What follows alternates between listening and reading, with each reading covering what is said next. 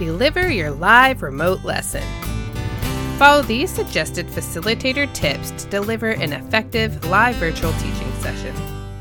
Once you've clearly communicated expectations and outcomes for your live virtual teaching session with students and or families, you've set up your live teaching session and you've practiced, it's time to deliver. Remember, it doesn't have to be perfect. Creating relational capacity and making connections with students and or families is very important, especially during your first sessions. In addition to increasing student learning, think about the wonderful connection and opportunity that you are providing for your students and or families. Presenter tips before a session. Get comfortable seeing yourself on screen. This is an opportunity to practice growth mindset. Think about ways to use breakout groups or rooms and how to monitor and support small group discussions while in a virtual environment. For example, you can provide participants with sentence stems, such as a connection that I made was, my new learning for today was. If you are meeting with a large number of people, consider having a co presenter or two. Be aware of session settings. Can participants use public and private chat features? Can participants share their screen? Can random people join your session easily?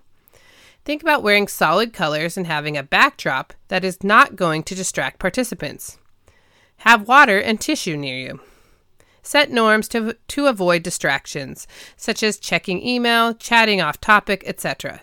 Decide on how these norms will be communicated and practiced. Create guidelines around participation and conversation, both in video conversation and in chat conversation, and be prepared to share them prior to and during your session. Will you be recording the session? If you are, make sure that people know this and that you have the appropriate permissions. Starting a session. Consider having directions on a document of some type visible when people enter the virtual environment. Participants will enter at different times, and it could be awkward if they don't know what to do. Ask everyone to have their camera on at the start of the session, if this is an expectation, so that time isn't wasted getting everyone ready. Speak slowly and clearly so that others can follow along. Ask participants to close all of their browsers or tabs except for the live virtual meeting. If someone has a weak internet signal, have them call in for the audio from their phone. Have participants remain muted unless they are speaking. Have participants practice finding and using the mute button. Show participants how to use features that you want them to use during the session and let them practice, especially during the first session. Provide a digital space, one that participants are able to easily access at all times, where they can post any question they may have. Clearly communicate where this designated space is located and how to use it. During a session, speak slowly and clearly so students can easily follow along.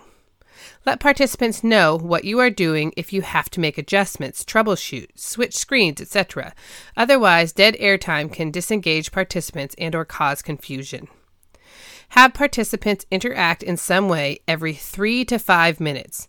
Beyond just speaking, participants can use the chat, share a reaction, answer a survey, go into a breakout room to engage in a small group discussion, etc.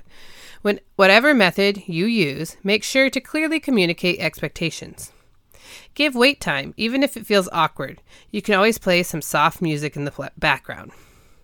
If cameras are being used, be aware of nonverbal feedback and body language. Consistently check to make sure that all participants are engaged in the live virtual learning session in some way. Closing a session. Make sure to allow time to wrap up the session and provide clear next steps. End the recording, if there is one, title it, and save it in a place where you can easily access it later.